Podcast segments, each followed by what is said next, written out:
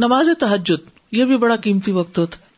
تہجد کا معنی قرطبی رحمہ اللہ نے اللہ تعالیٰ کے اس قول کی تفسیر میں کہا وَمِنَ اللَّيْلِ فَتَهَجَّدْ بِهِ نَافِلَةً لَكَ عَسَىٰ أَن يَبْعَثَكَ رَبُّكَ مَقَامًا مَحْمُودًا. اور رات کے کچھ حصے میں پھر اس کے ساتھ بیدار رہو اس حال میں کہ تمہارے لیے یہ زائد ہے, نافل ہے, ایکسٹرا نماز ہے آپ کے لیے, قریب ہے کہ تمہارا رب تمہیں مقام محمود پر کھڑا کرے. تو بلند مقام پانے کے لیے پھر زیادہ سجدوں کی ضرورت ہے. التہجد الحجود سے مشتق ہے, حجود مصدر ہے اس کا. یہ ان کلمات میں سے ہے جن کے متضاد معنی ہوتے ہیں, جیسے اشترا کا معنی خریدا اور بیچا دونوں ہوتے ہیں نا. تو حجود کا معنی بھی حجدا یعنی وہ سویا رہا, اور حجدا یعنی وہ جاگتا رہا, دونوں معنی آتے ہیں. حجدا کا معنی سویا اور جاگا دونوں ہے, یہ متضاد معنی دیتا ہے اور یہ خصوصیت عربی میں ہی ہے. تو تہجد سے کیا مراد ہے؟ جہاں تک تہجد کی بات ہے تو یہ خاص طور پر رات کی نماز کو کہا جاتا ہے. بعض لوگوں نے اس کی قید یہ بیان کی ہے کہ رات کو سو جانے کے بعد دوبارہ اٹھ کر نماز ادا کرنا تہجد کہلاتا ہے. یعنی حجدا کا معنی سویا اور حجدا معنی جاگا, یعنی سو کے جاگ کر جو نماز پڑھی جاتی ہے وہ تہجد کہلاتی ہے. ٹھیک. قیام اللیل, اب ایک ہے قیام اللیل اور ایک ہے تہجد اور ایک ہے تراوی. قیام اللیل کا معنی کیا ہے؟ رات کے کچھ حصے کو نماز اور قرآن کی تلاوت اور اللہ کے ذکر میں گزارنا چاہیے, چاہے وہ ایک گھڑی ہی کیوں نہ ہو, 5 منٹ کیوں نہ ہو, 2 نفل کیوں نہ ہو. اور اس طرح کی کچھ اور عبادات میں وقت گزارنا قیام اللیل کہلاتا ہے. اس میں یہ شرط نہیں کہ وہ رات کا اکثر حصہ اسی طرح گزارے. یاد رکھیے یہ بڑی خوشخبری ہے جو لوگ تھوڑی دیر بھی اسپیئر کر سکتے ہیں, اور آج کل ماشاء اللہ یہاں کی راتیں ہی راتیں ہیں. تو اس میں یعنی کہ اتنی دیر سے جب فجر ہو رہی ہو تو اس سے پہلے کسی بھی وقت, آدھا گھنٹہ پہلے بھی اگر انسان اٹھ جاتا ہے تو اس چیز کو کر سکتا ہے. مراقِ الفلاح میں آیا قیام اللیل کا معنی رات کا بڑا حصہ اللہ کی اطاعت میں مشغول ہو کے گزارنا, یعنی یہ بھی رائے ہے. اور کہا جاتا ہے کہ ایک گھڑی وہ قرآن پڑھے یا تسبیح سنے یا تسبیح کرے یا نبی صلی اللہ علیہ وسلم پر درود بھیجے. کچھ لوگ ایسے ہوتے ہیں کہ ان کو صبح جلدی کام پہ جانا ہوتا ہے, ان کے پاس وقت نہیں ہوتا, تو کام پہ جاتے ہوئے بھی راستے میں خوب اللہ کا ذکر کرتے جائیں, تلاوت کرتے جائیں یا سنتے جائیں. ٹھیک ہے, تو وہ اس سعادت کو پا لیں گے جو رات کے وقت اللہ کی عبادت کی ہے. قیام اللیل کے معنی میں عمومیت ہے, یعنی کھڑا ہونا ہی مراد نہیں ہے بلکہ رات کو جاگ کے عبادت کرنا ہے. قیام اللیل تہجد کے معنی کی نسبت زیادہ عام اور شامل ہے, یعنی اس میں سب کچھ شامل ہے. قیام اللیل میں سب کچھ شامل ہے. اس میں وہ نماز بھی شامل ہے جو نیند سے پہلے کی اور جو سو کر اٹھنے کے بعد ادا کی جائے. یعنی قیام اللیل میں ضروری نہیں کہ آپ سو کے اٹھیں تو ہی آپ قیام اللیل کر سکتے ہیں. رمضان میں جو آپ سوئے بغیر تراویح پڑھتے ہیں وہ بھی قیام اللیل ہی ہوتا ہے, لیکن ہم عام طور پر قیام اللیل کس کو سمجھتے ہیں؟ وہ آخری حصے میں جو نماز رات مسجد میں رک کے پڑھتے ہیں وہ قیام اللیل ہوتا ہے, جبکہ تہجد کی نماز کے ساتھ خاص ہے. اس کے بارے میں 2 قول ہیں. پہلا قول, رات کی مطلق نماز کو تہجد کہا جاتا ہے, اکثر فقہا کا یہ خیال ہے, یعنی رات کے کسی حصے میں بھی پڑھ لیں, عشاء کے بعد چند نفل اور پڑھ لیں, درمیان میں پڑھ لیں, جو لوگ رات بھر جاگتے رہتے ہیں وہ سونے سے پہلے پڑھ لیں یا سو کے اٹھ کے پڑھ لیں, سب تہجد ہی کہلائے گا. دوسرا قول یہ کہ کچھ دیر سونے کے بعد اٹھنا جو ہے وہ تہجد کہلاتا ہے, یعنی معنی میں اختلاف ہے, لیکن اصل بات تو ایک ہی ہے نا, اور وہ کیا ہے؟ رات کی نماز. ٹھیک ہے, قیام اللیل کیا ہے؟ رات کی نماز, تسبیح, قرآن کا پڑھنا. تہجد, قیام اللیل, تراویح میں فرق یہ تو اتنا ایشو رہتا ہے کچھ نہ پوچھے. ابن باز رحمہ اللہ سے پوچھا گیا کہ نماز تراویح, قیام اللیل اور تہجد میں کیا فرق ہے, آپ ہمیں فتویٰ دیں, اللہ آپ کو اجر دے. تو انہوں نے جواب دیا کہ رات کی نماز کو تہجد بھی کہا جاتا ہے اور قیام اللیل بھی کہا جاتا ہے. کیا کہا؟ رات کی نماز کو تہجد بھی کہا جاتا ہے اور قیام اللیل بھی کہا جاتا ہے. جہاں تک تراویح کا تعلق ہے تو علماء کے نزدیک یہ رمضان کی راتوں کے اول حصے میں کیے جانے والے قیام اللیل پر بولا جاتا ہے, عشاء کے بعد جو پڑھتے ہیں اس کو تراویح کہتے ہیں. اس کے ساتھ ساتھ اس بات کا بھی خیال رکھا جاتا ہے کہ یہ نماز ہلکی پڑھائی جائے اور لمبی نہ کی جائے, یعنی یہ تراویح کی خاص خصوصیت ہے. اور اس کو تہجد کا نام دینا بھی جائز ہے, اس کو قیام اللیل کا نام بھی دیا جا سکتا ہے, اس میں کوئی حرج کی بات نہیں. یعنی بیسیکلی جس وقت جو بھی پڑھے, رات کو جو عبادت کریں گے وہ قیام اللیل بھی کہلاتی ہے, وہ تہجد بھی کہلاتی ہے, اور تراویح بھی, خصوصاً اول رات میں تراویح ہوتی ہے. تراویح رمضان کے لیے اسپیسیفک ہے. اچھا, یہ تراویح بھی لفظ جو ہے نا بعد کی پیداوار ہے, نبی صلی اللہ علیہ وسلم کے زمانے میں کوئی تراویح نہیں تھی, قیام اللیل ہی تھا. بسم اللہ الرحمن الرحیم, یا ایہا المزمل قم اللیل الا قلیلا نصفه او انقص منه قلیلا او زد علیہ ورتل القرآن ترتیلا. یہ ہے قیام اللیل, قم اللیلہ. نبی صلی اللہ علیہ وسلم کو خطاب ہے, اے کپڑے میں لپٹنے والے, رات کو قیام کرو مگر تھوڑا. آدھی رات قیام کرو یا اس سے تھوڑا سا کم کر لو یا اس سے زیادہ کر لو, اور قرآن کو خوب ٹہر ٹہر کر پڑھو, ٹہر ٹہر کر پڑھنا, جلدی نہیں. وَمِنَ اللَّيْلِ فَسْجُدْ لَهُ وَسَبِّحْهُ لَيْلًا طَوِيلًا, سورۃ الدہر میں آتا ہے. اور رات کے کچھ حصے میں پھر اس کے لیے سجدہ کرو اور لمبی رات تک اس کی تسبیح کیا کرو. سورۃ بنی اسرائیل میں ہے, وَمِنَ اللَّيْلِ فَتَہجَّد بِهِ نَافِلَةً لَّكَ عَسَىٰ أَن يَبْعَثَكَ رَبُّكَ مَقَامًا مَّحْمُودًا. اور رات کو آپ تہجد کی نماز ادا کیجیے, یہ آپ کے لیے زائد نماز ہے, یعنی باقیوں کے لیے 5 ہے اور آپ کے لیے یہ 6. این ممکن ہے کہ آپ کا رب آپ کو مقام محمود پر فائز کر دے. آغاز میں تہجد فرض تھی.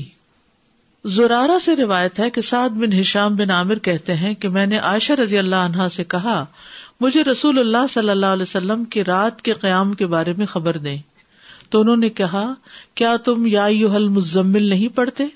میں نے کہا, کیوں نہیں؟ انہوں نے کہا, بے شک اللہ عز و جل نے اس سورت کے آغاز میں رات کا قیام فرض قرار دیا, تو اللہ کے نبی صلی اللہ علیہ وسلم اور آپ کے ساتھیوں نے سال بھر قیام کیا, اور اللہ نے اس سورت کی آخری آیت 12 ماہ تک آسمان پر روکے رکھی, یہاں تک کہ اللہ نے سورت کے آخر میں تخفیف کا حکم نازل فرمایا, تو رات کا قیام فرض ہونے کے بعد نفل میں تبدیل ہو گیا.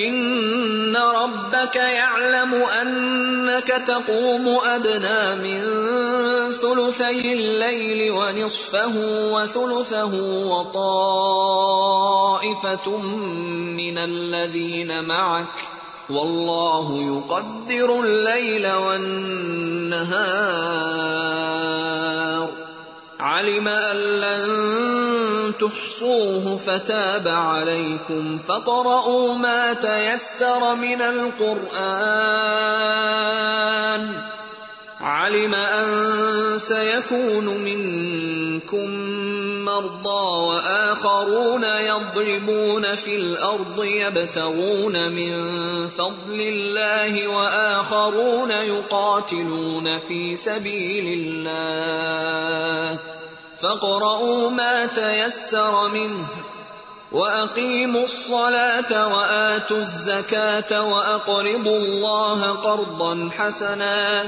وَمَا تُقَدِّمُوا لِأَنفُسِكُم مِّنْ خَيْرٍ تَجِدُوهُ عِندَ اللَّهِ هُوَ خَيْرًا وَأَعْظَمَ أَجْرًا وَاسْتَغْفِرُوا اللَّهَ ان اللہ غفور رحیم.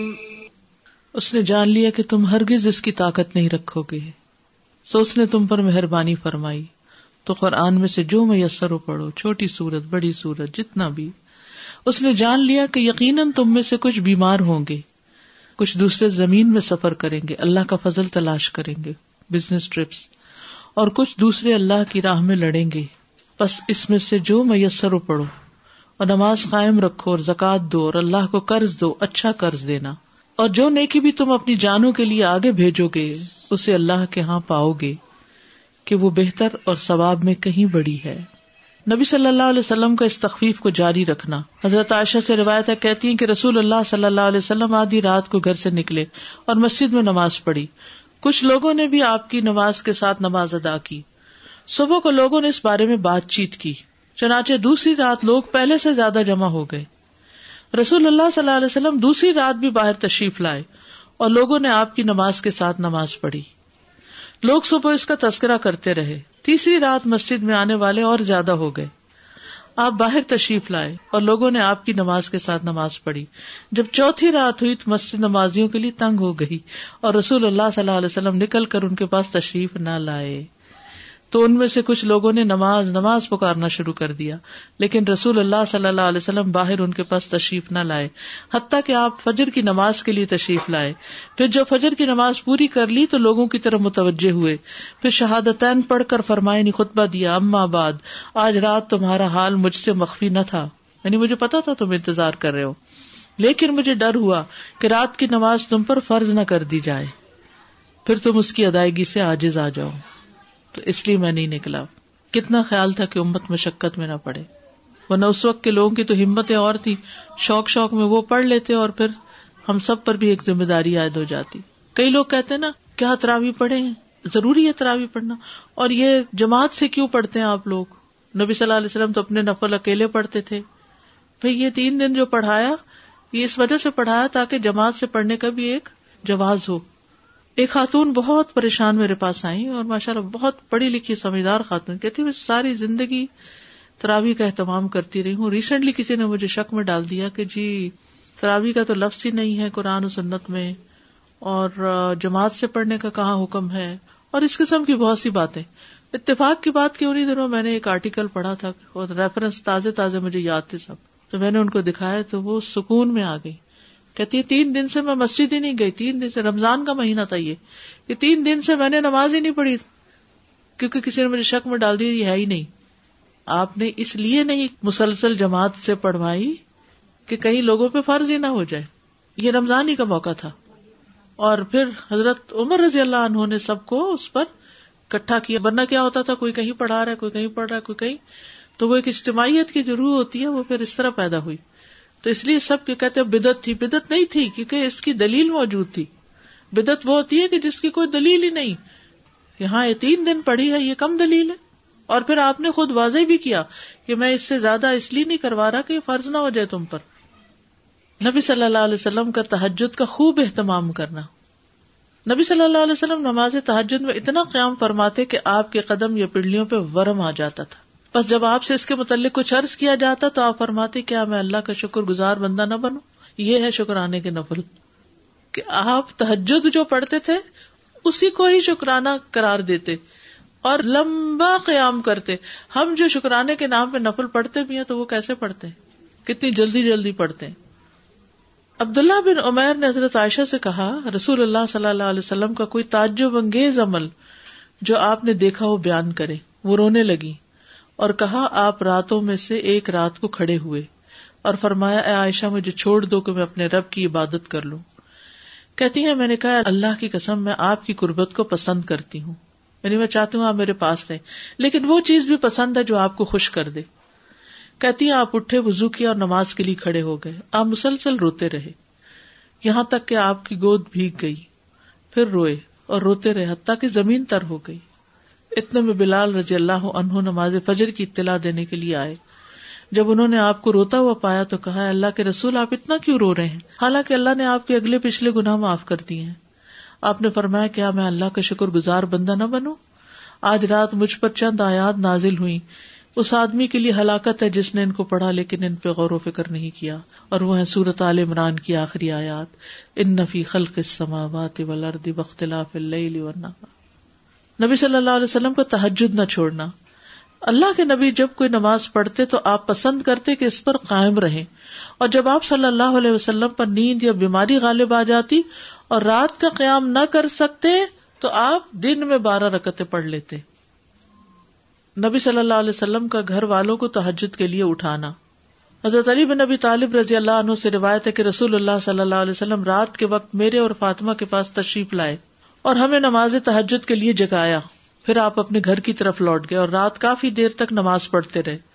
تو آپ نے ہماری طرف سے کوئی آہٹ نہ سنی تو دوبارہ ہماری طرف تشریف لائے اور ہمیں پھر جگایا اور فرمایا دونوں اٹھو اور نماز پڑھو. جیسے ہم اپنے بچوں کو کہتے ہیں میں آنکھیں ملتا وہ اٹھ کر بیٹھ گیا اور کہہ رہا تھا اللہ کی قسم بے شک ہم تو وہی نماز پڑھیں گے جو اللہ نے ہماری قسمت میں لکھی. یقیناً ہمارے نفس اللہ کے ہاتھ میں، وہ اگر چاہے گا کہ ہمیں اٹھائے تو ہمیں اٹھا دے گا. کہتے پھر رسول اللہ صلی اللہ علیہ وسلم اپنی ران پہ ہاتھ مارتے ہوئے تشریف لے گئے اور فرما رہے تھے ہم وہی نماز پڑھیں گے جو اللہ نے ہماری قسمت میں لکھی. وکان الانسان اکثر شیء جدلا، حقیقت یہ کہ انسان سب سے زیادہ جھگڑالو ہے. یعنی ہم ہمیشہ اپنے لیے کوئی نہ کوئی دلیل تلاش کر لیتے ہیں جب ہم نے کوئی کام نہیں کرنا ہوتا. آخرت کی فکر کے لیے رات کو جگانا. ام سلمہ بیان کرتی کہ نبی صلی اللہ علیہ وسلم ایک رات بیدار ہوئے تو فرمایا سبحان اللہ، آج رات کس قدر سنگین فتنے نازل ہوئے اور کس قدر عظیم خزانے اتارے گئے. کون ہے جو ان حجروں میں سوئی ہوئی عورتوں کو بیدار کرے؟ اپنی ازواج کی طرف اشارہ تھا. بہت سی عورتیں جو دنیا میں لباس پہننے والی ہیں آخرت میں برہنہ ہوں گی، کیونکہ بغیر لباس کے اٹھیں گے نا. سب لوگوں کو تہجد کی ترغیب دلانا، یعنی اپنے گھر والوں سے شروع کیا اور اب عام لوگوں کے لیے بھی. ابی ابن کعب فرماتے ہیں کہ جب رات کا تہائی حصہ گزر جاتا تو رسول اللہ صلی اللہ علیہ وسلم اٹھ کھڑے ہوتے اور فرماتے اے لوگو اللہ کو یاد کرو، اللہ کو یاد کرو، سور پھونکنے کا وقت آ گیا ہے. پھر اس کے بعد دوسری مرتبہ بھی پھونکا جائے گا. موت اپنے پیش آنے والے حالات کے ساتھ آ پہنچی، موت اپنے پیش آنے والے حالات کے ساتھ آ پہنچی، یعنی موت قریب ہے، تیاری کرو، یہ مطلب تھا. سلف صالحین کا نوجوانوں کو تہجد کے لیے اٹھانا. محمد بن یوسف کہتے ہیں سفیان ثوری رحمہ اللہ ہمیں رات کو قیام کرواتے اور کہتے اے نوجوانوں قیام کرو، جب تک تم جوان ہو نماز پڑھتے رہو، اگر تم آج نماز نہیں پڑھو گے تو کب پڑھو گے. ابن عمر کہتے ہیں عبادات میں سب سے پہلی عبادت جس میں کمی آتی ہے وہ رات کو تہجد کی نماز ہے، اور اس میں اونچی آواز سے قرآن پڑھنا ہے. تو یہ جو نوجوانوں کو پڑھانا ہے نا، ہمارے بچے تو فرض نماز بھی مشکل پڑھتے ہیں تو تہجد کا پڑھیں گے. اللہ ماشاء اللہ کچھ بچوں کو تو اللہ تعالیٰ توفیق دیتا ہے اور وہ جوانی میں ہی پڑھنا شروع کر دیتے ہیں. ہمیں یاد ہے کہ ہمارے والد ہمیں اس بات پہ اجازت دیتے تھے کہ اپنے فرینڈز کو رات کو اکٹھا کر لیں اور رات جاگ کر نمازیں پڑھیں. تو اکیلے اکیلے پڑھنا مشکل ہے، تو ان کا مقصد یہ ہوتا تھا کہ ہم مل کے. وہ اکثر بچے کہتے ہیں سلیپ اوور کے لیے جانا ہے یا فرینڈز کو بلانا ہے، تو ہم ٹوٹل نہ کر دیتے ہیں. تو اس میں یہ ہے کہ اپنے گھر پہ بلا لیں اور ان سے کہیں کہ مل کے تہجد پڑھیں، اور ٹھیک ہے کچھ اور گپ شپ. لیکن آپ دیکھیے کہ پھر ہوتا کیا ہے، عام طور پر تو پھر کھیل تماشے ہی ہوتے ہیں اور کھانا پینا، جی قیام نائٹ. نہ ہونے سے بہتر ہے اگر تھوڑا سا بھی، 2 رکعتیں بھی پڑھ لینا کہیں اور جا کے رات گزارنے سے تو بہتر ہے کہ مسجد میں تو ہے نا. وہ فار لائف اس کی ہیبٹ بھی بن جاتی، پھر انسان کو چھوڑنے کو دل نہیں چاہتا اس چیز کو. دین کا کام جو لوگ کرتے ہیں نا، ان کے لیے بہت ضروری ہے کہ وہ ایکسٹرا نماز پڑھیں. اگر رات کو کسی وجہ سے نہیں پڑھ سکتے تو دن میں پڑھ لیں، لیکن صرف فرض پر نہ رہیں، نوافل ضروری ہیں. سبحانک اللہم و بحمدک، اشہد ان لا الہ الا انت، استغفرک و اتوب الیک. السلام علیکم و رحمۃ اللہ وبرکاتہ.